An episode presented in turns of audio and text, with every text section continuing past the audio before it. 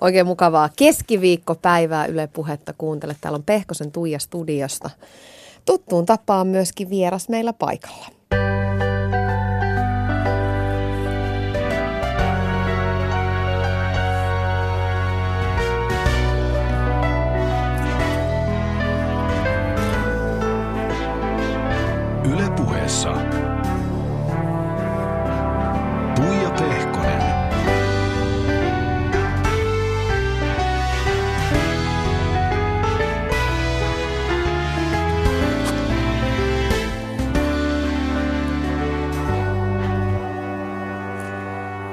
Täällä on siis tänään kielinainen Smouka Hontas. Hän on laulaja, näyttelijä, esiintyjä, viihdyttäjä, Pietarsaaren ihme.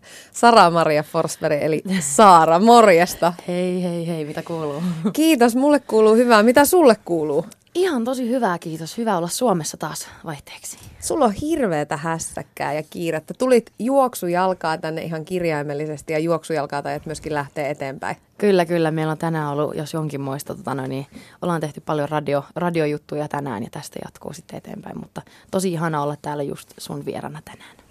Kiva, kun oot. Ja nyt tosiaan on tunti aikaa. Kato, otat vaan rennosti ja sulla siinä pähkinät lentelee edessä ja, ja on kahvia ja smoothieta ja ka- kaikkea mahdollista, mitä tarvii ollakin. Niin otat vaan rennosti. Voin sitten napittaa tämän housun auki sitten. Eli myös housut aukes. Kyllä.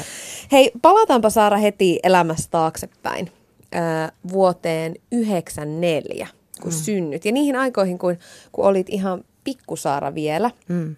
niin, niin miltä näyttää Pietarsaari sun silmin, maailmanmatkaa ja Saaran silmin nyt, kun sitä katot? Vaikea sanoa, koska mä, me, me muutettiin ulkomaille oikeastaan melkein heti mun syntymän jälkeen. Että me muutettiin takaisin Suomeen, kun mä olin kuusi.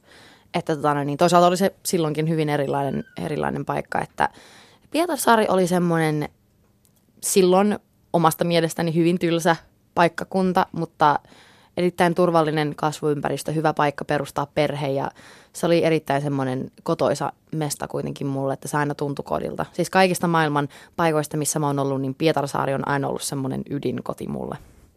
Eli siitä huolimatta, vaikka noi, noi lapsuuden ekat vuodet asuit ulkomailla, niin se on se, mistä sä ajattelet olevas ja, ja aina minne palaavas. Se on, joo, se on toisaalta sen takia, kun mä oon, mä oon, mä oon siellä syntynyt ja vaikka mä monet vuodet vietin, vietin ulkomailla mun perheen kanssa – tota noin, niin syntymän jälkeen, niin jotenkin Pietarsaaressa mä oon viettänyt suurimman osan mun elämästä niin kuin yhtä jaksoisesti. Niin tota, se tuntuu sitten eniten kodilta. No hei, mitäs ne ulkomaanvuodet, kun noin pienenä heti lähtee ikään kuin maailman mm. matkalaiseksi, niin, niin millaista se oli? Se oli... Muistatko sieltä jotain erityisiä juttuja? Muistan. Se oli, se oli kaikki, mitä mä tiesin. En mä, mä en niin kuin tiennyt, että oli minkäänlaista niin kuin toisenlaista elämää, joten siihen sitten sopeutui tietysti pienenä pienenä tyttösenä, kun menee vanhempien perässä, niin ei siihen oikein niin voi sanoa mitä, eikä sitä ole oikeastaan mitään erityistä mieltä siitä, että se on, se on elämää. Ja tota, äm, mä muistan, muistan kyllä flashbackkejä, ihan selkeitä muistojakin itse asiassa. Mun varhaisin elämän muisto äm, sijoittuu Teksasiin, joka oli siis se paikka, minne me muutettiin Pietarsaaresta. Ja mä olin, mä olin joku äm, kaksi-kolmevuotias ja me mentiin semmoiseen vesipuistoon ja mä muistan, muistan siellä, miten niin kuin mä istuin, istuin semmoisella niin kuin aurinkotuolin päällä ja sitten niin kuin se, se Texasin niin kuin aurinko niin kuin paahto mun ihoon ja se on niin kuin mun varhaisin muista ja ha, niin kuin mä haistoin aurinkorasvaa ja tavallaan, tavallaan just se, että siinä oli just niitä aisti, aistimuistoja. Ja tavallaan se on se niin kuin mun ensimmäinen, ensimmäinen muisto, mutta kyllä Jenkkeihin tavallaan sitten, kun siellä asui, niin aina jäi semmoinen pieni kaipuu, että, että pitäisi päästä takaisin että kun me muutettiin Suomeen Jenkkien ja UK jälkeen, niin jäi kuitenkin semmoinen pieni niin kuin kaiverrus silleen, niin kuin, että, että mulla on koti jossain muualla myös. Joten niin kuin aina oli semmoinen pieni kaipuu matkustaa ja palata. Puhuit sä silloin pienenä sujuvasti sekä englantia että suomea? pienenä mä en puhunut suomea sujuvasti. Mä ymmärsin sitä, mun vanhemmat puhu sitä äm, aika paljon mulle silloin, kun mä asuttiin ulkomailla, mutta englanti oli mun ensimmäinen kieli, jonka mä opin, opin puhumaan. Ja sitten mä muistan, meillä on jotain kotivideoita, missä kuusivuotias juuri Suomeen muuttanut Saara puhuu erittäin ontuvaa suomea Amerikan, vahvalla Amerikan aksentilla. Mutta sitten, sittenhän sitä nopeasti sen ikäisenä sitten nappasi sen suomen kielen ja siitä tuli sitten se mun ykköskieli ja englanti jäi hetkeksi taka-alalle, mutta nyt ollaan taas gameissa. No sä oot ollut tosi villilapsi myöskin ja ehkä jopa tämmöinen niin vähän uhkarohkea, niin miten noi asiat jotenkin tuli ilmi ja näkyy sussa silloin? En mä tiedä, mä olin jotenkin silleen aina vähän semmoinen niin poikamaan, että mä mieluummin leikin niin poikien kanssa ja niin niiden kanssa niin rajuja leikkejä silleen, että olin, olin ehkä vähän semmoinen niin tyttöpoika ja tota, hakeuduin aina vähän semmoisiin niin kuin, vaarallisempiin tilanteisiin ja silleen en aina kuunnellut, mitä vanhemmat sanoivat ja mitä aikuiset nämä auktoriteetit mulle kertoi, että sitä aina jotenkin halus niin kuin, etsi sitä semmoista niin kuin, niin kuin vaaraa ja semmoisia läheltä piti tilanteita ja jotenkin, jotenkin semmoinen on niin kuin sitten jäänyt sinne lapsuuteen, että nykyään voisi sanoa, että mä oon ehkä hyvin varovainen ihminen silleen yleisesti, mutta ehkä se on jotenkin... Ootko?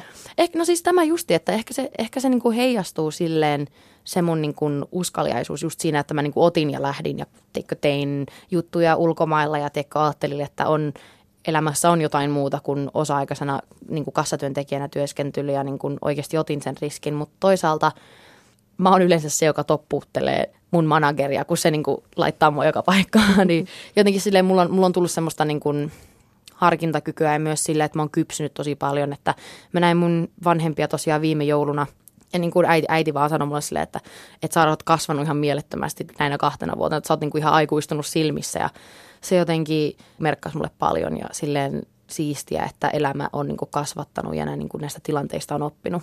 Niin. Niin, sähän oot siis, se oli tosiaan 94, kun sä synnyit, eli sä oot Joo. 22. Joo. Sen aina jotenkin unohtaa, tiedätkö, kun, kun seuraa sun uraa ja lukee lehdistä ja katsoo, että jaahas, tuolla se nyt menee. Että sä oot parikymppinen. Joo, itse asiassa vasta täytin 22, mutta 22 tuntuu silleen hyvältä iältä silleen, että mä voisin jäädä tähän, tiedätkö?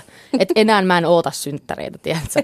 Siis se on super pelottavaa miettiä, että mä täytän 23 ensi vuonna. Siis se ei, niin kuin, se ei istu tähän mun, niin kuin, mun tähän niin kuin omakuvaan ollenkaan. Tiedätkö mitä? Mä voin lohduttaa sua sen verran, että, että mä itse asiassa muistan just sen iän, Joo. kun mä olin 22. Nyt mä kuulostan ihan kauhean vanhalta, mutta mä muistan sen, kun mä ajattelin silloin ja sanoin, että tähän mä haluaisin, että tämä pysähtyisi. Kyllä. Että mä en halua enää enempää ikää mittariin. Mm. Mutta mä voin luvata, että se paranee. Oikeasti? lupa, joo, silmäryppyjä tulee. Onko sun elämä parempaa nyt kuin silloin 22-vuotiaana? Ihan ehdottoman paljon parempaa. Oikeasti? Joo, joo. Siis pylly roikkuu vähän enemmän, pikkusen enemmän on selluliittiä ja ryppyjä, mutta muuten se paranee, kuule, usko pois. Mä lupaan. Okei, okay, kiitos. Mä lupaan. Toivotaan. Hei, teillä on tosi äh, musikaalinen teidän koko perhe laulelette ja soittelette ja siis teitä on aika paljon, mm. eli siis viisi lasta. Kyllä. Yhteensä. Niin millainen on ollut niin tämä teidän perheen roolitus? Kuka on pitänyt huolta ja, ja kenestä?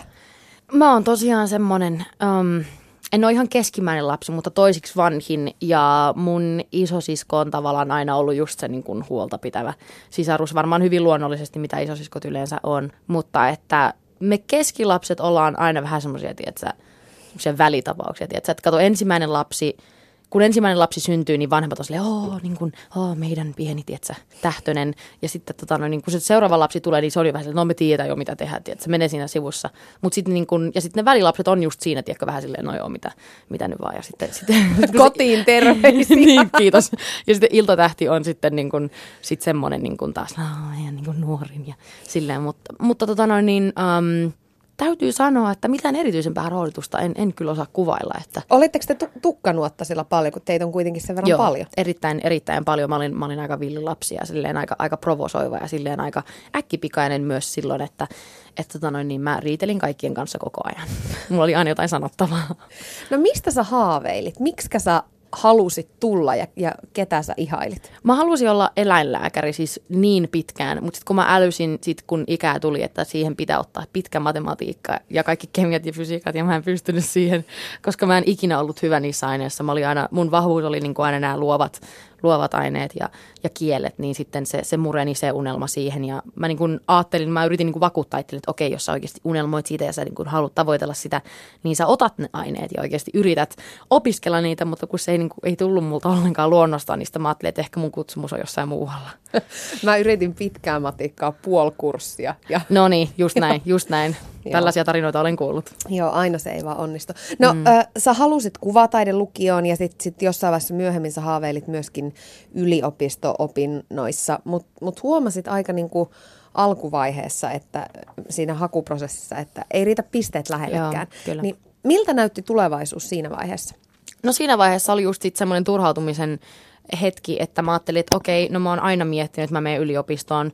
Ja siinä vaiheessa, siinä iässä mä olin semmoinen luovuttajaluonne, että jos joku ei onnistunut ekalla kerralla, mä olin silleen, että heitin hanskat tiskiä, että mä en edes kokeile sitten, että mä niin kuin en lähde tahrimaan mun ylpeyttä, ylpeyttä sen enempää, mutta siinä vaiheessa mä en oikeasti tiennyt, mitä mä teen. Että mähän olin tosiaan sitten, yritin, yritin hakea pääkaupunkiseudulta töitä vuoden aktiivisesti. Laitoin hakemuksia sisään vaikka kuinka.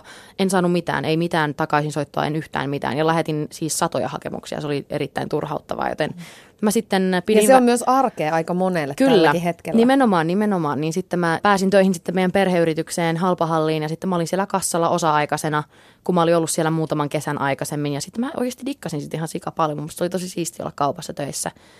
Sitten päästinkin tähän, että joskus kun oli osa-aikaisena tylsää ja oli välivuosi, niin sitten sitä päätyi tekemään muita asioita, kuten esimerkiksi videoblokkausta tai tällaista, joten ehkä sen takia sitten mä oon tässä tänään. Kun sä sanot, että sä olit silloin nuorempana luovuttajaluonne, että mm. et jos ei niinku heti napannut, niin sit, sit saa jäädä hommat sikseen, niin, mm. niin miten sä nykyään käsittelet pettymyksiä? Onko se jotenkin muuttunut? Se on muuttunut, koska tietysti riippuu niin kuin missä asiassa. Sille esimerkiksi jos niin kuin kyse on urasta ja jos joku ei mene putkeen, niin mä en voi silleen, että okei, no joo, no mä muutan takaisin Suomeen, koska se ei ole enää niin yksinkertaista, koska tässä on kuitenkin elämänmittainen ura kyseessä ja mä niin kuin tavallaan teen jo sitä ja niin kuin teen sen eteen töitä, mutta esimerkiksi vielä ihan niin kuin, siis muutama vuosi sitten ammattikoulussa, jos mun suklaakohokas niin kuin meni pieleen, niin mä niin kuin, mulla nousi vedet silmeen ja mä lähdin luokasta, tietsä, 18-vuotiaana. niin kuin, että tää on ihan niin kuin vasta, niin kuin, mä oon nyt vasta myöhemmällä jällä oppinut tähän niin kuin kärsivällisyyteen ja siihen, että kaikki ei tule yön yli, vaikka se kielivideo nyt tapahtuikin yön yli, niin kaikki muu, niin se tarvii, se on niin kuin oikeasti tosi kovaa työtä. Siinä, mitä mä teen, niin se on oikeasti 25 prosenttia taitoa ja sitä niin kuin omaleimaisuutta ja sitä, että sä niin kuin oot erilainen ja sitten loput onkin sitä, että sä jaksat painaa koko ajan töitä. Että tämä niin kuin, joskus sen takia mä just ikävöinkin vuorotyötä silleen, että sä tiedät, että okei, sä menet töihin kuuelta, pääset kolmelta. Niin kuin, että se on sellaista koko ajan. Mutta kun tämä on sellaista, että sä et ikinä ole periaatteessa vapaalla, koska sulla on se brändi koko ajan pystyssä.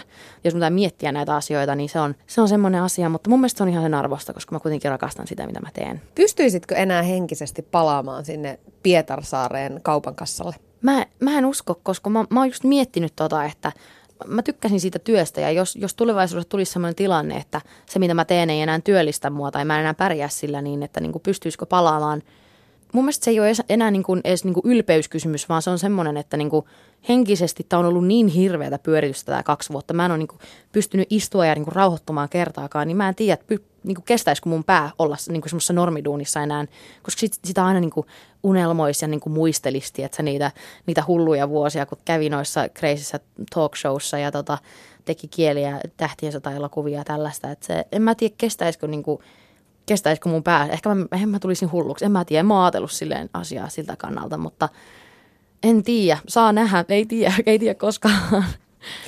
Toi on aika hullua, kun sä puhut, niin kuin, mitä kaikkea on tapahtunut. Siis sun, sähän et elä millään tapaa enää niin kuin, tavallista elämää. Mm, silleen, että ohjelma on hyvin erilaista kuin silloin, silloin aikaisemmin ja piirit, piirit on toisaalta hyvin erilaisia.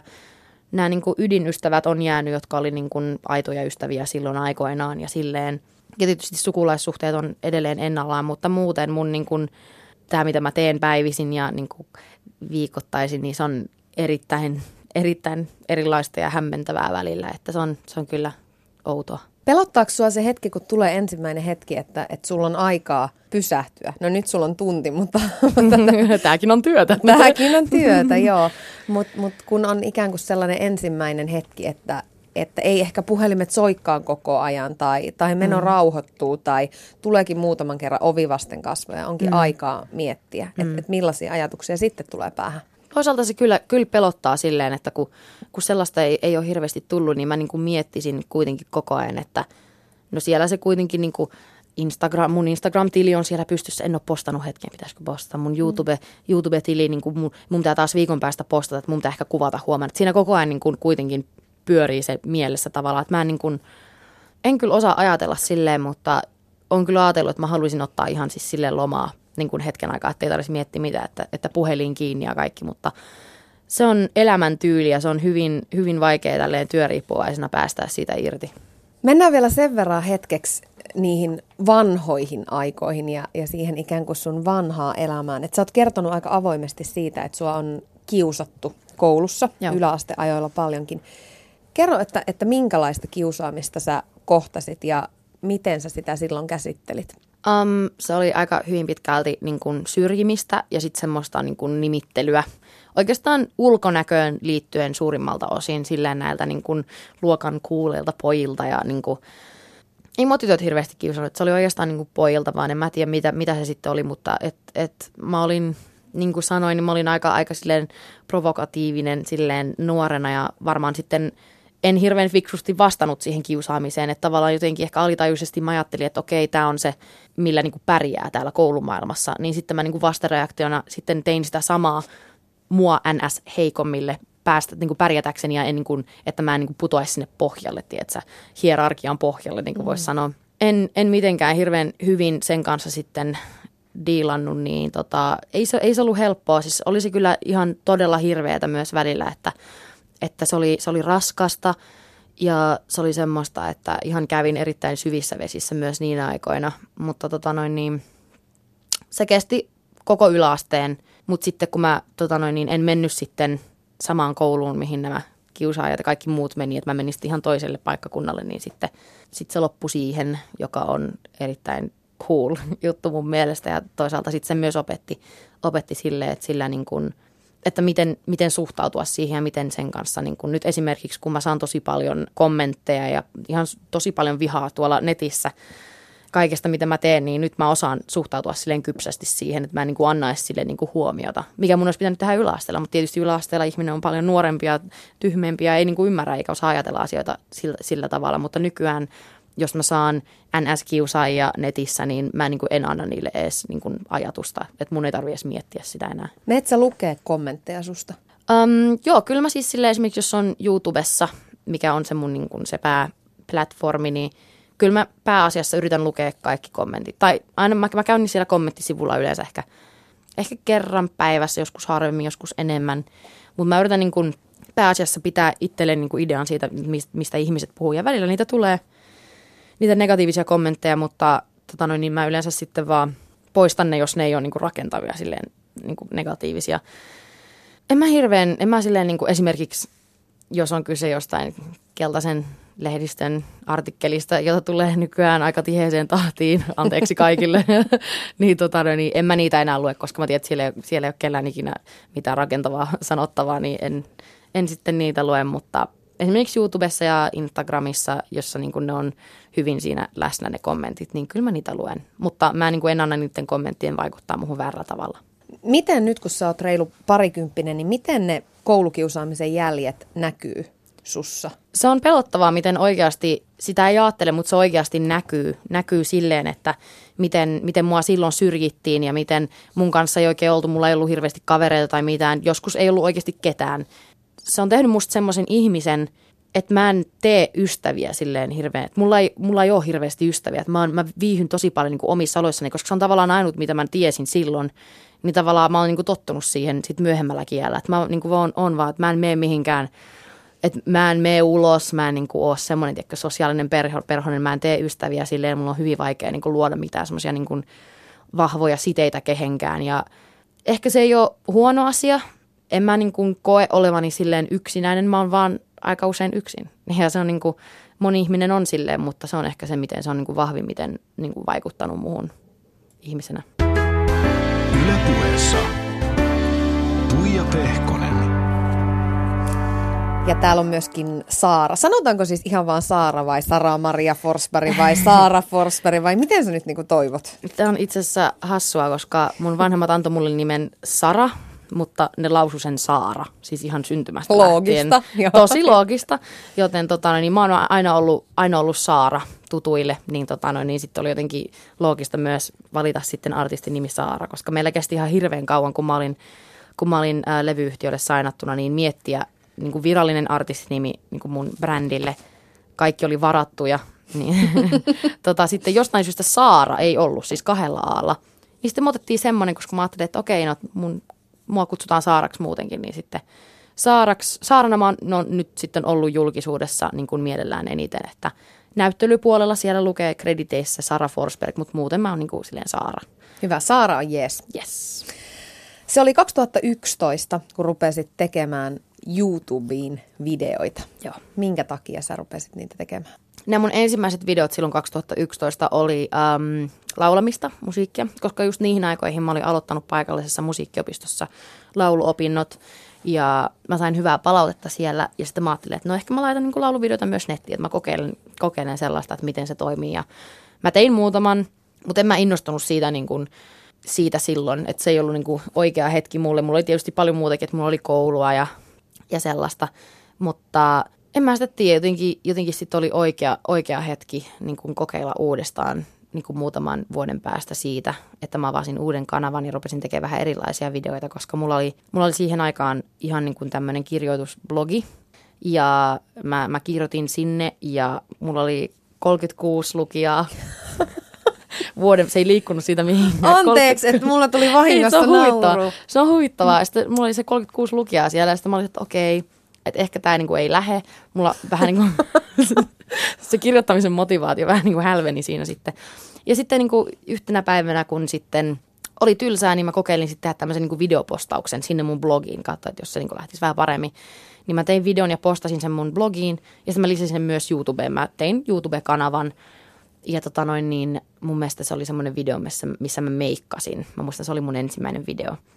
Sitten sille tuli vähän enemmän katsomiskertoja. Se oli, että okei, okei, selvä Enemmän homma. kuin 36. Enemmän kuin 36. Mä, mä, muistan, mä muistan, kun mä laitoin sen videon ylös, niin mulla tuli joku, joku sata tilaajaa niin kuin ensimmäisen päivän aikana. Sitten mä olin, että okei, okei, mielenkiintoista, että ehkä tätä voisi niin kuin yrittää enemmän. Sitten mä tein pari, pari semmoista videota sen jälkeen ja mä rupesin niin kuin saamaan jalansijaa siihen niin kuin vloggaus äm, yhteisöön silloin, koska se alkoi olla silloin aika suosittua ja mä halusin kokeilla myös, että miten se niin kuin multa luonnistuu. Niin ei mulla ollut sitten, ei mulla ollut sitten niin kuin, kuin muutama tuhat ehkä ää, tilaajaa siihen, siihen aikaan, mutta sitten niin kuin, sitten tullaankin tässä ajassa eteenpäin siihen, kun mä sitten latasin sen ää, kielivideon, joka, sitten, joka sitten vahingossa otti ja lähti ja en mä ollut valmistautunut siihen mitenkään. En mä ollut tehnyt sitä videota mitenkään fansisti, ei mulla ollut mitään kuvausvaloja tai mitään, niin kuin, en ollut miettinyt hirveän tarkasti, miten mä sen teen, koska en mä ollut ajatellut, että niin kuin kukaan muu sen näkee, kun ne pari tuhatta niin kuin YouTube-tilaajaa. Sen on nähnyt nyt tuommoinen vajaa 17, tai se on katsottu vajaa 17 miljoonaa kertaa. Joo, se on, se on aika, se vetää hiljaiseksi, kun miettii, kun mä tein sen, niin ei mulla ollut mitään sille ideaa, että se niinku olisi silleen, koska mä, niinku, mä muistan, mä, mä tein sen videon, mä latasin sen joskus seitsemältä illalla ja en sitten palannut saman ill- illan aikana sinne, kun mä ajattelin, että ei, ei sitä kuitenkaan hirveän moni kato. Ja sitten mä menin nukkumaan ja sitten seuraavana aamuna mä, niinku, mä heräsin siihen, että mun puhelin oli niinku täynnä tekstiviestejä ja niinku missattuja puheluita ja toi sähköposti oli täynnä sähköpostia, että mitä ihmettä. Ja sitten niinku, sitten mä katsoin, niin sillä oli yli 100 000 katsomiskertaa sillä mun videolla niin kuin ensimmäisen niin kuin seitsemän tunnin aikana, mitä se, niin kuin mä olin ollut nukkumassa. Ja mä, olin- mä menin ihan silleen, mä niin en, en tiennyt, mä ajattelin, että tämä on joku vitsi, joku, niin kuin, en mä tiedä. Siis mä en edes tiedä, mitä mä ajattelin, mutta se sitten, se sitten oli kovaa vauhtia menossa viraaliksi. Joku sen oli postannut mun, um, mun Facebook-seinältä, laittanut johonkin, tietsä, eteenpäin, lähettänyt kaverilleen, et cetera, et cetera.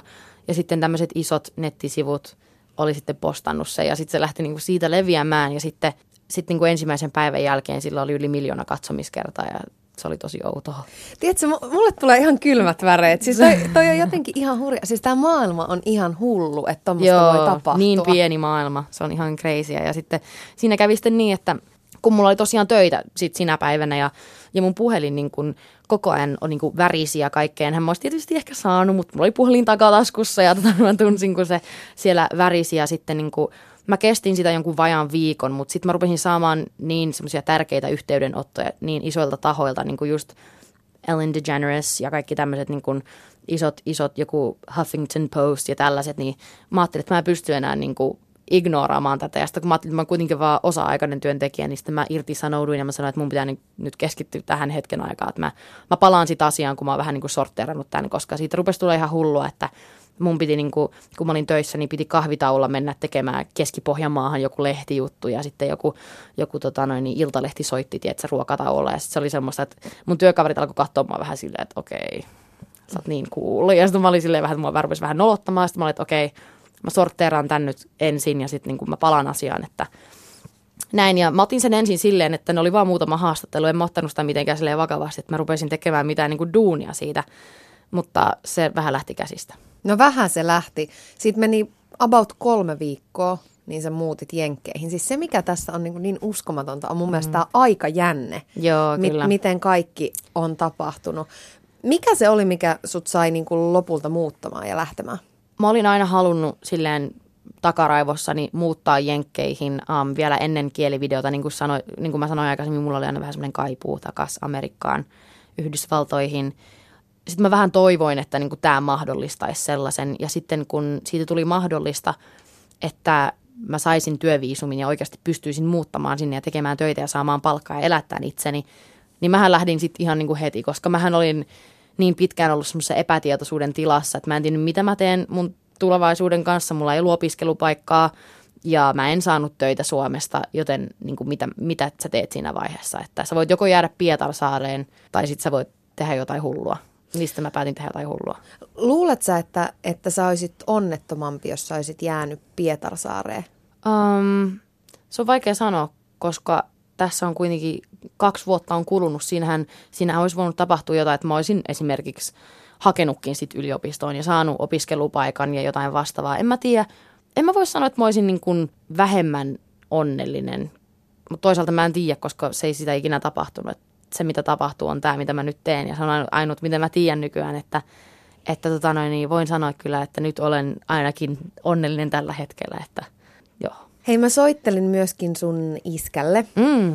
Lasselle, ja, ja kyselin häneltä tietysti kaikesta tästä ja susta. Mm. Nimittäin sä oot jossain haastattelussa todennut, että, sun vanhemmat rohkas sua aika paljon menemään haastatteluihin ja, ja olemaan Joo. esillä ja näin. Niin kyselin sun iskältä, että miten he on vanhempina tähän kaikkeen suhtautunut. Niin, kyllähän tämä tuli, tuli meillekin ihan täytenä yllätyksenä tämmöinen tämmöinen mediajulkisuus, että tuommoisesta yhdestä puolentoista minuutin pätkästä sitten rupeaa, rupeaa puhelimet soimaan ja, ja mediat ottamaan yhteyttä. Mutta kyllä me ollaan haluttu rohkaista, rohkaista Saaraa siinä ja sillä oli vähän niin kuin haku päällä ja se potki, potki tyhjää siinä vaiheessa elämässä, että tuntui, että ei oikein se vastahankittu ammattikaan oikein tuntunut kiinnostavaa ja tota, tuntui, että tämä, tämä oli se juttu ja sillä tavalla ollaan haluttu olla, olla rohkaisemassa ja tota, taustatukena sen, mitä voidaan. No minkälaiset asiat vanhempien näkökulmasta on ollut kaikista jännittävimpiä tai jopa pelottavia kaiken tämän keskellä? Huolettaako se, että kun tytär on maailmalla ja isoissa ympyröissä? Kyllä se kieltämättä vähän isänä, ehkä äitinäkin tämmöinen suuri maailma, maailma ja Hollywood, että kun me kaikki tiedetään, mitä nämä minkälaisia taustoja voi olla näillä tähdillä ja minkälaisia vaiheita ne saattaa elämässään käydä. Että sehän on kova stressi ja, ja paine päällä. Että.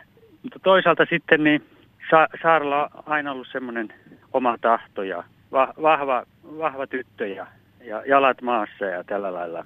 Että mä uskon, että se, se, se selviää niistä kaikista, kaikista jutuista. Että tota, siinä mielessä luottavaisin mieliä, kun hänellä on tämä enonsa Johannes Ylinen tota, managerina, niin se on sellainen hyvä tuki ja turva siinä saarella. Tietää, että joku on siellä vähän perään katsomassa. Kyllä, nimenomaan. Kuinka paljon muuten tulee oltua yhteyksissä silloin, kun tietysti siinä on aikaerot ja kaikki välissä, kun, kun tuolla Losin suunnilla Saara on, niin kuinka paljon olette kotoa Suomessa yhteyksistä? Kyllä me sillä tavalla, ei mitenkään hirveästi, mutta sanotaan tyyliin kerran viikossa ja pannaan vähän viestiä sinne tietää, tietää tämän aikaeron ja muuta. Että. Mutta Saara on ollut aika, aika itseellinen kumminkin, että ei se nyt meihin ole niin hirveästi tukeutunut, mutta tota, ollaan käytettävissä. Lasse, sano vielä se, että, että mistä asiasta sä oot Saarassa kaikista ylpein isänä?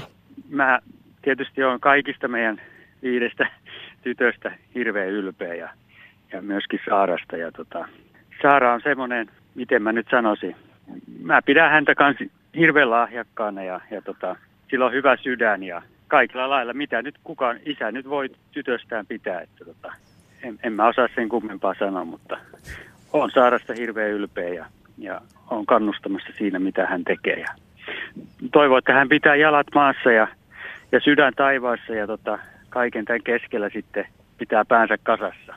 Yle Puhe. Siinä kuultiin siis Lasse iskää ja, ja iskä käski laittaa terveisiä, kun et Pietarsaaressa kuulema. Ei nyt käymään, hänellä taitaa olla vähän ikävä. Joo, mä tota, harmittaa just nyt kun oli äitien päiväkin, niin ettei päässyt mestoille, mutta mä tuun ensi kuussa taas Suomessa käymään, niin sitten pystyy käymään pikkureissulla. Sulla tuli ihan kyyneleet silmiin. Niin, en tiedä. Jotenkin sille meidän perheessä ei ole puhuttu tunteista ääneen oikeastaan ikinä hirveästi, että jotenkin sitten kun kuulee, niin tietysti saan vähän liikuttaa. Niin isi puhuu aika nätisti susta. Joo, erittäin nätisti, kiitos. Onko sulla siellä maailmalla, niin, niin tuleeko sulle kova ikävä kotiin ja, ja Suomeen? Ja... Jotenkin mulla oli niin kuin, joskus oli vaiheita, että, niin kuin, että kaipaa sitä simppeliä elämää, että pääsis, pääsis kotiin ja silleen, mutta toisaalta jotenkin tässä on kaiken tämän myllerryksen keskellä mulla niin kuin elämässä myös tapahtunut semmoinen tavallaan murrosikä, että mä oon nyt tavallaan, mulla on nyt niin kuin oma elämä. Ja mä hyväksyn sen, että tiedätkö, lapset kasvaa ja muuttaa pois kotoa ja ne tekee niin kuin omia juttuja. Ja silleen, se tietysti järsyttää, että, että miten kun mulla on, mulla on vielä niin kuin nuoria siskoja ja ei pääse sitten todistamaan heidän, heidän kasvutarinaansa yhtä läheltä, että esimerkiksi mun nuorin pikkusisko Vilma, joka on kahdeksan, niin äm, ihan, ihan crazy ajatella, että, että mä niin kuin en, en tuole sit paikan päällä, koska mulla oli kuitenkin tosi läheinen suhde hänen kanssaan. Mutta tota noin, niin se on ehkä se, joka niin kuin eniten turhauttaa siinä. Ja tietysti se, että ei pääse näkemään perhettä yhtä usein, mutta toisaalta minkäs teet, sitä elämä on ja se on aina, aina ollut sellaista, että lapset lähtee ja kasvaa ja silleen. Ja ensi kerralla sitten kotiin taas. Kyllä, kyllä ensi kerralla. Yle Puheessa.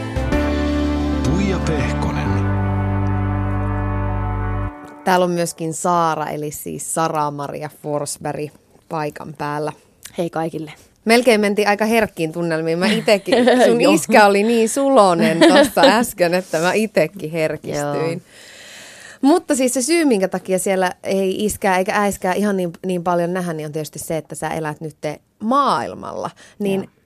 Miten on muuttunut, jos mietitään niin kuin sitä arkea, niin, niin miten se on muuttunut muutaman vuoden takaisesta ihan niin kuin käytännössä? Pietarsaari versus mm. jenkit. No silleen, että... Um oikeastaan muuten ei käytännössä kuin se, että mä en enää käy niin kuin vuorotyössä ja mä en, en tiedä, mitä päivä tuo tullessaan aina, että joskus, joskus saattaa, saattaa olla silleen, että näyttää, että päivä on vapaa, mutta sitten tulee, että okei, studiota Thousand Oaksissa, että sitten mun pitää ajaa sinne ja mä oon siellä joku kuusi tuntia, sitten mulla saattaa tulla joku toinen juttu, että se on tosi semmoista, niin kuin, että pitää olla koko ajan, tiedätkö, puheluvalmiudessa ja silleen, että, että siinä ehdottomasti tulee hypittyä paikasta toiseen paljon enemmän ja sen sellaista. Mutta että... Mitä ne on ne jutut, mitä sä käytännössä teet mm. siellä? No esimerkiksi, just niin kuin mä sanoin, niin studiota. Mä, mä kirjoitan musiikkia itselleni ja muille ja mä oon just nyt tota mun albumia tehnyt tosi, tosi ahkerasti, niin se on vienyt ehkä eniten aikaa nyt viime aikoina ja sitten sitten me käydään tapaamisissa Johanneksen kanssa, tehdään diilejä, solmitaan juttuja ja mä teen töitä, joka on näiden videoiden tekeminen eri yrityksille. Esimerkiksi sitten mä teen mun YouTubea ähm, eri, niin kuin vielä aktiivisesti viikoittain, se vie aikaa. Ja sitten ähm, no näytteleminen, mä käyn nyt näyttely, näyttelykursseilla ja oon käynyt koenäytöksissä ja sitten mä oon tehnyt, mä oon tehnyt vähän feikkikieliä elokuviin ja se on poikinut lisäduuneja. Että siinä, on, siinä on kaikenlaista, että moni aina kysyy, että okei, no mikä sä nyt sit oot, kun sä, kun sä, niin kun, sä laulat, sä näyttelet, sä teet kieliä, sä suunnittelet vaatteita, sä oot yrittäjä, niin kun, että ne yrittää kovin niin lokeroida. Kun, lokeroida ja aktiivisesti pistää mua, että sä voit olla niin kuin vaan yksi. Niin mä sanoisin, että mä oon artisti ja se niin kuin tavallaan kattaa kaiken. Sille artisti mä niin kuin piirtelen vaatteita, artisti sille, että mä näyttelen, se on arttia, eli taidetta, tota noin, ja sitten myös musiikin tekeminen. Et mä yritän laittaa sen kaikki siihen artistiin, mutta toisaalta sitä ei voi, koska sitten niin kun, siinä on niin paljon kaikkea, mutta en mä halua lokeroida itseäni. Mä haluan vaan tehdä juttuja, jotka tekee mut onnelliseksi ja tekee mun elämästä elämäntäyteistä ja innokasta ja semmoista siistiä. No mistä asioista sä oot kaikista onnellisin siellä maailmalla? No mä oon onnellisin siitä just, että näkee uusia mestoja, tapaa uusia ihmisiä – ja oppii koko ajan. että esimerkiksi kun mut tota noin niin, sainattiin Capitol Recordsille ja mä olin siellä sainottuna yksi ja puoli vuotta ennen kuin sitten se levydiili karjuutui musta riippumattomista syistä, niin ensin mä olin silleen turhautunut, että okei, mä tein yksi ja puoli vuotta turhaa työtä, tosi kiva, sikasiistiä, jee. Mutta sitten mä älysin, että kuitenkin mä opin siinä niin paljon ja se on kaikki kokemuspankkiin ja tiedätkö, mä, mä tiedän niin paljon enemmän kuin silloin, että tiedätkö, elämä opettaa, voisi sanoa, mutta se on toisaalta totta, koska kliseet on yleensä totta. Hei, tota, sä oot nyt niin kuin moneen otteeseen todennut, että vihasit sitä sinkkua, minkä mm, teit Capitol kyllä. Recordsille, niin, niin miten se ikään kuin meni sillä tapaa, että, että niin kuin, miksi sä julkaisit sen silloin, miksi mm. sä suostuit siihen, niin kuin, mit, mitä siinä tapahtui? No esimerkiksi just se, että näillä isoilla levyyhtiöillä ähm, Amerikassa, niin kun, te, kun tehdään uutta artistia, jolla ei ole omaa materiaalia ulkona entuudestaan, niin siinä pitää, niin kun, pitää sit luoda se nahka siellä. Ja tosiaan, kun on artisti isossa levyyhtiössä, niin sulla ei ole hirveästi sananvaltaa siitä, että minkälainen, minkälainen susta tulee. Et siitä tehdään niin tekemällä semmoinen muodikas brändi, joka myy. Ja tavallaan se on ainoa, mikä niitä kiinnostaa surullisesti, mutta se on totta ja se on bisnestä ja se on miten maailma pyörii. Maailma pyörittää, eikö siis raha pyörittää maailmaa. Mutta siis mä päädyin siihen silleen, että me oltiin etitty ensimmäistä singleä jo yli puoli vuotta ja me alettiin olla jo aika turhautuneita silleen, että okei, kielivideosta on jo yli puoli vuotta. Pitäisiköhän nyt sitä musiikkia laittaa, ettei se momentum nyt sitten karkaa ja sitten niin kuin, sit mun tuottaja yksi päivä se lähestyi mua silleen, että Saara, mä oon löytänyt sun ekan singlen. Ja sitten mä olin silleen, että okei, no pitäisiköhän mun kuulla tämä kappale. Ja sitten se niin kuin soitti sen ja sitten mä olin, että ei, että tämä ei, tää ei ole mun, tämä niin kuin ei ole mua, tai edusta mitä mä oon. Ja se ei niin kuin vaan kuulostanut eikä näyttänyt multa ollenkaan brändinä. Ja mä sanoin sen suoraan ja sitten tämä mun tuottaja sanoi, että okei, no mutta tämä, tämä ja tämä suuri pop-artisti haluaa, niin kuin siis suuria pop-nimiä Jenkeissä, haluaa tämän kappaleen, että jos ei sulle sitten tyttö kelpaa, niin pistää sitten niin kuin hyvä kiertämään. Niin sitten mä menin vähän silleen, että se oli ihan täys mind game, että mä menin sitten vähän silleen, että okei Saara, hengitä syvään, luotetaan nyt tähän miehen, koska hän on ollut bisneksessä paljon kauemmin kuin sinä, ehkä hän tietää, mistä hän puhuu. Joten sitten mä otin semmoisen sinisilmäisen askeleen sitten siinä ja ajattelin, että niin, tiedätkö, siitä voi kasvaa sitten artistina ja laittaa oman näköistä musiikkia sitten myöhemmin ulos ja tiedätkö, et cetera, et cetera. Että se olisi hyvä avausbiisi, koska se avaa keskustelua ja se on vähän semmoinen, että okei, niin kuin toi, että niin kuin sitä ei välttämättä osaa odottaa. Joten sitten mä suostuin, me ruvettiin sitten rakentaa sitä You're Cool Saar-brändiä ja jotenkin se oli hyvin raskasta koko ajan, koska mä en itse siis en tykännyt siitä kappaleesta. Mä inhosin sitä, se ei näyttänyt multa, ei kuulostanut multa, se ei ollut mitä mä halusin edustaa. Ja jotenkin siitä kaikesta tehtiin niin semmoista värikästä Disney, tietsä, kuvaa. Ja jotenkin musta tuntuu, että mä oon kypsempi kuin joku värikäs Disney-kuva käytännössä, en mä tiedä. Mutta tota, joka tapauksessa niin oli kyllä erittäin suolasta yrittää promota sitä sitten niin kuin mediassa ja tehdä haastatteluita, kun piti niin kuin esittää semmoista, että okei, siistiä, että mulla tulee mun eka biisi ulos, mä niin kuin en voisi olla niin kuin innostuneempi, mutta koko ajan sisällä mä olin silleen, että, että vitsit, mä niin kuin, että mitä kommentteja siellä tulee olla, mitä ihmiset tulee ajattelemaan, miten ne ajattelee, että minkälainen mä oon, että mulla oli hirveä stressi koko ajan päällä. Niin oli se aika hirveätä kyllä, täytyy sanoa. Ja sitten kun se tuli, tuli ulos, niin tietysti se, se keräsi paljon mielipiteitä puolesta ja vastaan – moni ihminen inhos sitä, moni ihminen tykkäsi siitä. Mutta se, että mä itse henkilökohtaisesti en sietänyt sitä kappaletta, niin se sitten myös varmaan vaikutti siihen, että se ei lähtenyt samalla tavalla kuin mitä levyyhtiö odotti. Kerroit sä silloin sun fiiliksistä kellekään? En kertonut. Mä kerroin alussa tietysti silloin, kun se soitettiin mulle ensimmäisen kerran. Mä sanoin, sanoin heille ja mä sanoin mun managerille, että ei tää on mun. Mutta sitten kun se valittiin mun sinkuksi, niin mulla ei tavallaan ollut vaihtoehtoa silleen uutena artistina jenkkilevyyhtiössä niin kuin alkaa diivailemaan silleen, että, että en mä halukkaan tätä, tietsä. Että mä olisin, että siinä on sitten tehtävä, tietsä, jos, jos suostuu, niin tota, mä sitten menin sen virran mukana ja mä yritin niin kuin opetella tykkäämään siitä, että okei Saara, että, tää niin kuin, että tästä tämä lähtee, että ei tämä, tämä ei määritä sua ikuisuudeksi. Mutta jotenkaan mä en päässyt sit siitä ikinä yli ja en sitten kertonut kellekään julkisesti, en edes mun managerille. Mä rupesin niin kuin mun managerillekin sellaista niin kuin sulosta valhetta silleen, että joo, että mä oon, mä alkanut tykkään tästä biisistä, tämä on oikeasti ihan sika hyvä, vaikka sisällä mä olin silleen, että mä en kestä. niin tota, en kertonut kellekään nyt sitten vasta julkisesti kerrottua niin tuossa muutama kuukausi sitten, niin jotenkin semmoinen suuri suuri taakka laskeutui mun niin kuin harteilta ja ihmiset tuli mulle sanomaan, että Saara, oikeasti kiitos, että sanoit ton, koska mäkin inhosin sitä. Siis ihan ystäviä tuli mulle sanomaan, että, että mä oon niin, niin helpottunut, koska musta tuntui ihan hirveältä, että mä en tykännyt siitä, vaikka sä oot mun kaveri ja teikö näin, ja sä teet kovaa työtä. Pelottaako sua yhtään, yhtään se, että, että Hollywood ja isot kihot alkaa yhä enemmän ja enemmän määrittää sitä, että kuka sä oot ja millainen sä oot ja mitä juttuja sun kannattaa tehdä ja niin kuin, miten sä pystyt pitää itses ikään kuin mm. siinä, siinä kaikessa? No, sä tuossa aiemmin jo sanoit, että, että sulla on niin kuin vahva brändi. Mm, kyllä. Tota, No mä olin siinä vaiheessa tietysti niin semmoinen sinisilmäinen ja uusi koko bisneksessä. En mä tiennyt, miten jutut toimii. Mä ajattelin, että se on niin kuin siis ihan, ihan normaalia. Toisaalta se onkin, että, että uudet arti, artistit luodaan siellä levyyhtiössä ja sitten ne alkaa sitten, alkaa sitten niin kuin pukemaan sitä brändiä päälleen ja niin kuin lopulta sitten luo nahkansa siihen, että ne niin kuin iskostu, se iskostuu niihin silleen.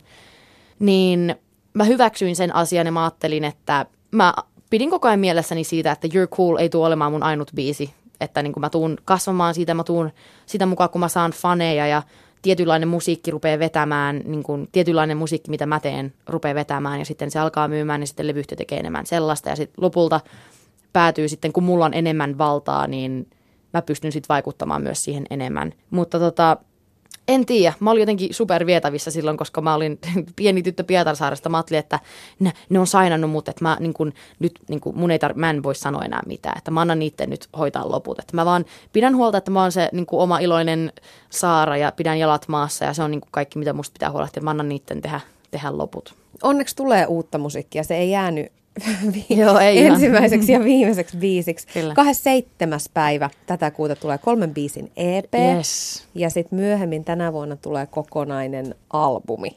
Kyllä, vihdoin. Jotenkin tuntuu tosi pimeältä silleen, että nyt musiikkia, joka olisi pitänyt tulla kaksi vuotta sitten ulos, niin nyt sitä vihdoin tulee. Ja tässä on ihan albumilla ja siis EPllä on pari biisiä, jotka on siis ihan tehtykin silloin – yksi ja puoli vuotta sitten. Että ne on niin kuin oikeastaan tavallaan vanhoja uusia kappaleita. Mutta mun mielestä on vaan supersiistiä, että mä saan vihdoin laittaa musiikkia ulos, että se Kapitolilta lähteminen ei ole muuttanut mun elämää oikeastaan mitenkään musiikin kannalta. Mulla on silti samat suhteet samoihin tuottajiin, laulunkirjoittajiin. Mä silti kirjoitan musiikkia itselleni. Mä oon silti laulunkirjoittaja BMG Krysaliksella USAssa ja mä kirjoitan muille musiikkia. Se ei ole, se ei ole vaikuttanut siihen muuten mitenkään kuin se, että ei ole ehkä samanlaista markkinointivoimaa takana kuin mitä silloin, että ei ole jotain isoa levyyhtiötä rahoittamassa mun projektia. Sä oot tosiaan myöskin tehnyt, paitsi että oot tehnyt itsellesi biisejä, niin sä oot myöskin tehnyt muille. Esimerkiksi äh, yhdelle Korean menestyneimmistä tyttöbändeistä, Girls Generationille, niin voisit sä kuvitella ikinä tekevässä duunia ikään kuin kokonaan jotenkin taustalla? Olen ajatellut itse asiassa – hyvinkin usein sille, että vaikka mä näen itteni artistina ja musta tuntuu, että mä pystyn olemaan artisti, niin silti, että jos jossain tulevaisuudessa, jossain todellisuudessa mä niin kuin koen, että se ei niin kuin ota lähteäkseen, niin mä voin silti kirjoittaa biisejä muille ja se on, se on mielekästä. Ja itse asiassa laulun kirjoittaminen on mun lempijuttu kaikesta näistä jutuista, mitä mä säädän. Niin laulun kirjoittaminen on aina ollut semmoinen ydin mielekäs asia. jos voisi niin sanoa. Tiedätkö, mikä sussa on mun mielestä ihanaa? No.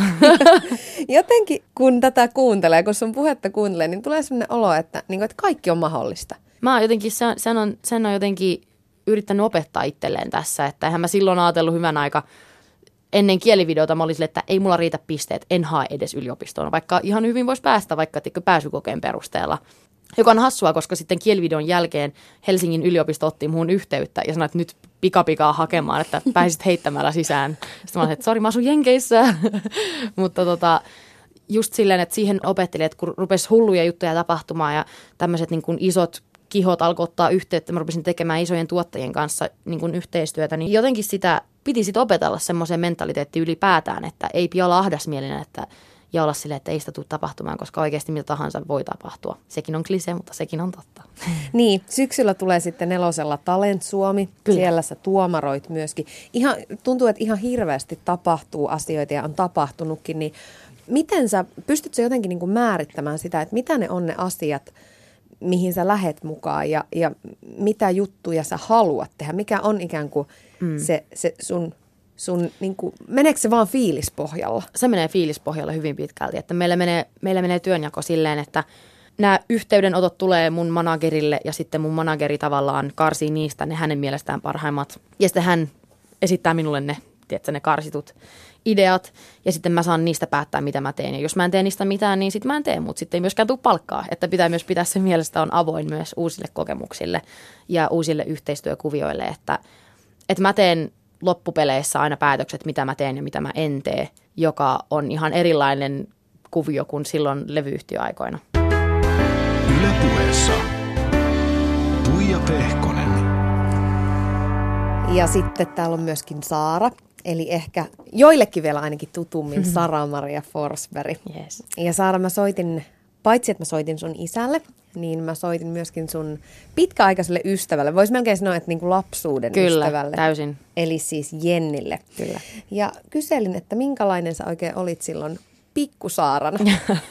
Pikkusaara oli erittäin rempseä, semmoinen pieni, pieni crazy tyttönen ja tota noin, ihan alusta asti mä tiesin, että, että siitä varmaan tulee jotain suurta, koska se, se puhui jo englantia niin sujuvasti ja mä olin ihan niin kuin, tota noin shokissa, kun mä kuulin ja olin ihan hämmästynyt. Ja sitten kun mä sain kuulla sen historiaa ja tarinaa, että se on asunut mantereen toisella puolella jo pienenä, niin kyllä oli semmoinen niin kuin tosi kiva tieto ja sitten kuitenkin, että Saarahan on ihan pienessä pitäen ollut tosi päättäväinen ja semmoinen niin kuin rempsee ja ulospäin suuntautunut, että tosi niin kuin sellainen ihminen, joka on ottanut kaikki mukaan ja huolehtinut läheisistään, että sitähän se on vieläkin, mutta voisin sanoa, että tosi niin kuin uskalias pieni tyttö ollut jo ihan nuoresta asti.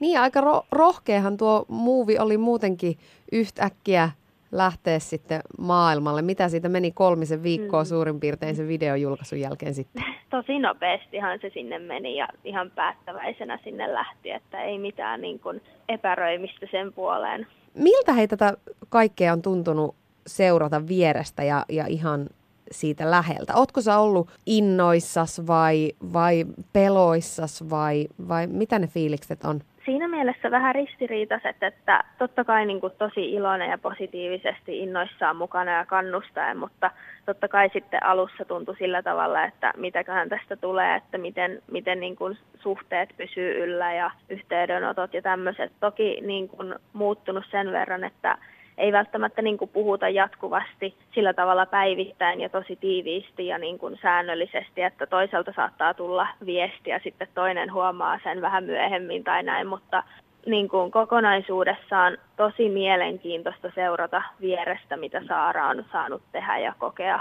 On ollut tosi hienoa olla siinä mukana vierellä kanssa ja kuitenkin tietää, mistä Saara on kotosi ja pystyy pitämään jalat maassa, että tietää kyllä, että ei sen puoleen ole muuttunut niin kuin ystävyyssuhteelta ollenkaan, että yhtä läheisiä ollaan aina kun nähdään, niin se on niin kuin se pääasia. Mikä Saarassa muuten on muuttunut tämän kaiken hässäkän keskellä? Varmaan mä sanoisin, että semmoinen päämäärätietoisuus toki varmaan kasvanut ja tosi paljon vahvemmaksi tulee. Ja totta kai kun näkee maailmaa ja eri piireissä liikkuu, niin siinähän maailman ja elämän katsomus avartuu ja näin poispäin, mutta mä sanoisin, että ehkä semmoinen niin kuin inspiroiva asenne tavallaan muita kohtaan, että siitä, siitä saa kyllä tosi paljon irti, mitä Saara on kokenut, että mitä se kertoo ja sen toimiminen, niin siitä saa kyllä paljon inspiraatiota ja tosi semmoinen ulospäin suuntautuneisuus kasvaa koko ajan. Yle Puhe. Siinä oli siis sun hyvä pitkäaikainen ystävä Jenni. Joo, Jenni on ihana. Äh, mitä sä sanot itse tuohon kysymykseen, että, että miten tämä kaikki on muuttanut sua? Varmaan just se, että on, on kypsynyt ja on pystynyt niin kuin itsenäistymään. Ja, ja no itsetunto on parantunut sopivan paljon siitä, mitä se oli silloin, ähm, mitä, mitä toi kiusaaminen jätti, niin ei, ei hirveästi ollut mitään, mitään itsetuntoa. Ja jotenkin semmoinen, että mä tiedän enemmän, kuka mä oon, mutta mä silti niin kuin etsin itseäni jatkuvasti. Mutta mä kuitenkin tiedän, mitä mä haluan ja mä oon valmis tekemään töitä sen eteen. Just semmoinen päämäärätietoisuus ja se, että mä en, en luovuta yhtä helpolla kuin mitä silloin, koska silloin mä olin tottunut siihen, että mä olin, mä olin supliikki, mä olin, tiedätkö, mä kokkasin ja mä olin hyvä laulamaan ja että mä, mä olin ns. tottunut siihen, että olin hyvä kaikessa, vaikka en nyt ollut, mutta siis silleen, että sitten jos joku ei onnistunut, niin sitten mä olisin, että okei, no sitten se ei kiinnosta mua, tiedätkö? Tavallaan, mm. että, että se, se lannisti. Mutta nyt sitten tavallaan, vaikka tuleekin epäonnistumisia ja tota, niin joskus jutut ei lähde odotetulla tavalla, niin joten se ei niin kuin lannista enää samalla tavalla, koska on kuitenkin semmoinen päämäärätietoisuus ja niin kuin semmoinen hyvä fiilis yleisesti kasvanut. Joudutko sä kovasti miettimään sitä, että, että minkälainen esikuva sä oot ihmisille ja, ja millainen esikuva sä haluat olla? Mä haluaisin yleisesti olla esikuva ihmisille. Mä haluaisin olla semmoinen, tietsä, just mitä Jenni sanoi, toi on niinku, niinku täydellisessä maailmassa. Mä haluaisin inspiroida ihmisiä ja suomalaisia ajattelemaan, että mitä vaan voi tapahtua. Ja oikeasti se semmoinen suomalainen perusasenne on hyvin usein sellaista, että niin kun ollaan pessimistisiä ja ei, ei ajatella itsestään hirveän korkeita. Ja silleen, en minäkään nyt itsestäni, hirveän korkeita ajattele, mutta siis silleen, että mä haluan inspiroida ja rohkaista ihmisiä tekemään töitä unelmiensa eteen, eikä vaan pysymään siellä unelma neljössä, koska sillä välin, kun sä niin kun unelmoit jostain, niin joku oikeasti herää siitä unesta ja tekee töitä sen unelman eteen. Niin mä haluan sellaista opettaa, semmoista päämääritietoisuutta ja semmoista niin kuin sisua toisaalta. Sä oot myöskin ollut oikeastaan koko tämän ajan aika, aika avoin esikuva. Sä oot, sä oot puhunut ja nytkin niin kuin puhut aika ronskisti asioista niin kuin ne on. Sä oot esimerkiksi sanonut, että, että plastiikkakirurgia on semmoinen asia Suomessa, että se on tietyllä tapaa vähän tabu mm. ja sä et pidä siitä. Mm. Sait silloin tosi paljon kiitosta, kun kerroit sun silikonirinnoista, mm. mikä sitten räjäytti lehdistön tietysti taas kerran. Niin, niin tuleeko sulla ikinä jälkikäteen tämmöisistä asioista, tai siitä kun sä puhut jostain, mm. niin, niin ahistusta, että, että okei, nyt tämä on kaikkialla, tai olisiko mun pitänyt sanoa näin? Tai... Ei mulla oikeastaan, koska mä oon tavallaan tässä ajan mittaan – halunnut opetella olemaan avoin, enkä niin sulkeutunut, mitä mä, mikä periytyy sieltä mun nuoruudesta. Ja jotenkin mä oon, mun mielestä on ihan fine, että puoli Suomea tietää, että mulla on silikonia rinnoissa. Se ei, se ei mua haittaa ollenkaan. Tietysti managerilta joskus tulee, että no niin, nyt ne teki tästä jutun, vaikka sulla on hienoja duunijuttuja tulossa, niin nyt ne keskittyy tähän, että good job Sarah. Mutta tota, mua se ei henkilökohtaisesti haittaa, koska mulla on ehkä erilainen suhtautuminen siihen asiaan, että esimerkiksi just jos otetaan toi silikonirinta-asia, niin se on globaalisti aika hävetty asia, että jos, jos joku tämmöinen operaatio tehdään, niin, niin kuin siitä ei niin kuin, luoja soikoon hiskuta kellekään, koska se on, niin kuin on ns-noloa ja mä en ole jotenkin ikinä ymmärtänyt sitä ja mä oon jotenkin oudoksunut sitä ja mä haluaisin niin kuin opettaa ihmisille, että nyt on 2016, että ihmiset voi tehdä mitä ne haluaa niiden omille vartaloilleen esimerkiksi. Missä se menee se raja, että mistä sä et halua puhua? Esimerkiksi sun, se tiedetään, että sä seurustelet, sä oot mm. tietyllä tapaa tuonut sun poikaystävänkin julkisuuteen, niin. Niin, niin mikä, niin kuin missä se menee se raja sulla?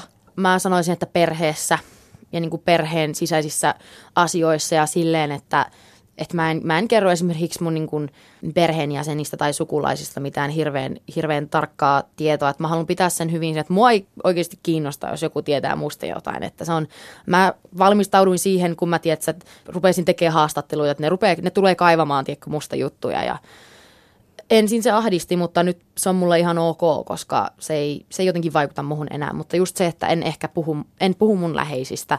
Ja tietysti, no varmaan, no mitä nyt kaikilla suomalaisilla, joku sairaushistoria esimerkiksi, en, en, en rupea avautumaan mistään sellaisista, mutta niin kuin, että tämmöiset niin kuin pinnalliset whatever jutut, niin kuin esimerkiksi painon pudotus tai plastikkakirurgia tai jotain tämmöisiä niin kuin omia fiiliksiä, niin niistä mä en pelkää puhua, mutta tietysti on sitten näitä, eihän, tiedätkö, kaikilla on omia salaisuuksia, mitä ei niin kuin, huuda maailmalle. Sä puhut näistä kaikista näistä niin kuin julkisuusasioista ja, ja tästä kaikesta, mitä sun elämä nyt on näistä työjutuista, niin jotenkin sulla on tosi luonteva suhtautuminen näihin. Niin, niin mikä on eronnut siitä, mitä sä ajattelit ikään kuin ennen, ennen kuin mm. sä elit tätä elämää, niin menestyksestä ja julkisuudesta? Mikä on ikään kuin yllättänyt?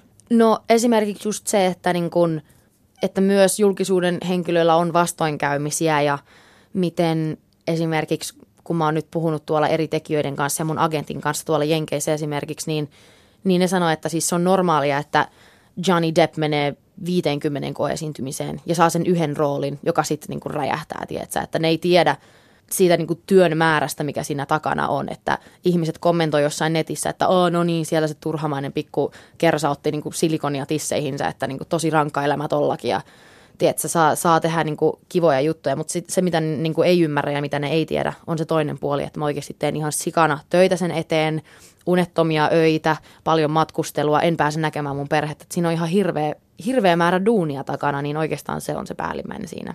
Mutta sä oot silti onnellinen. Mä oon onnellinen. Mä oon kyllä onnellinen. Tietysti kaikilla ihmisillä on ylä, ylä- ja alamäkensä ja tietysti se, että on vielä niin kuin julkisuuden henkilö, niin se tekee siitä vielä toisaalta enemmän yksinäistä, koska esimerkiksi mitkään mun lähimmät ystävät ei ole julkisuuden henkilöitä ja ne ei, ei niitä tavallaan pysty samaistumaan mun kanssa siinä ollenkaan.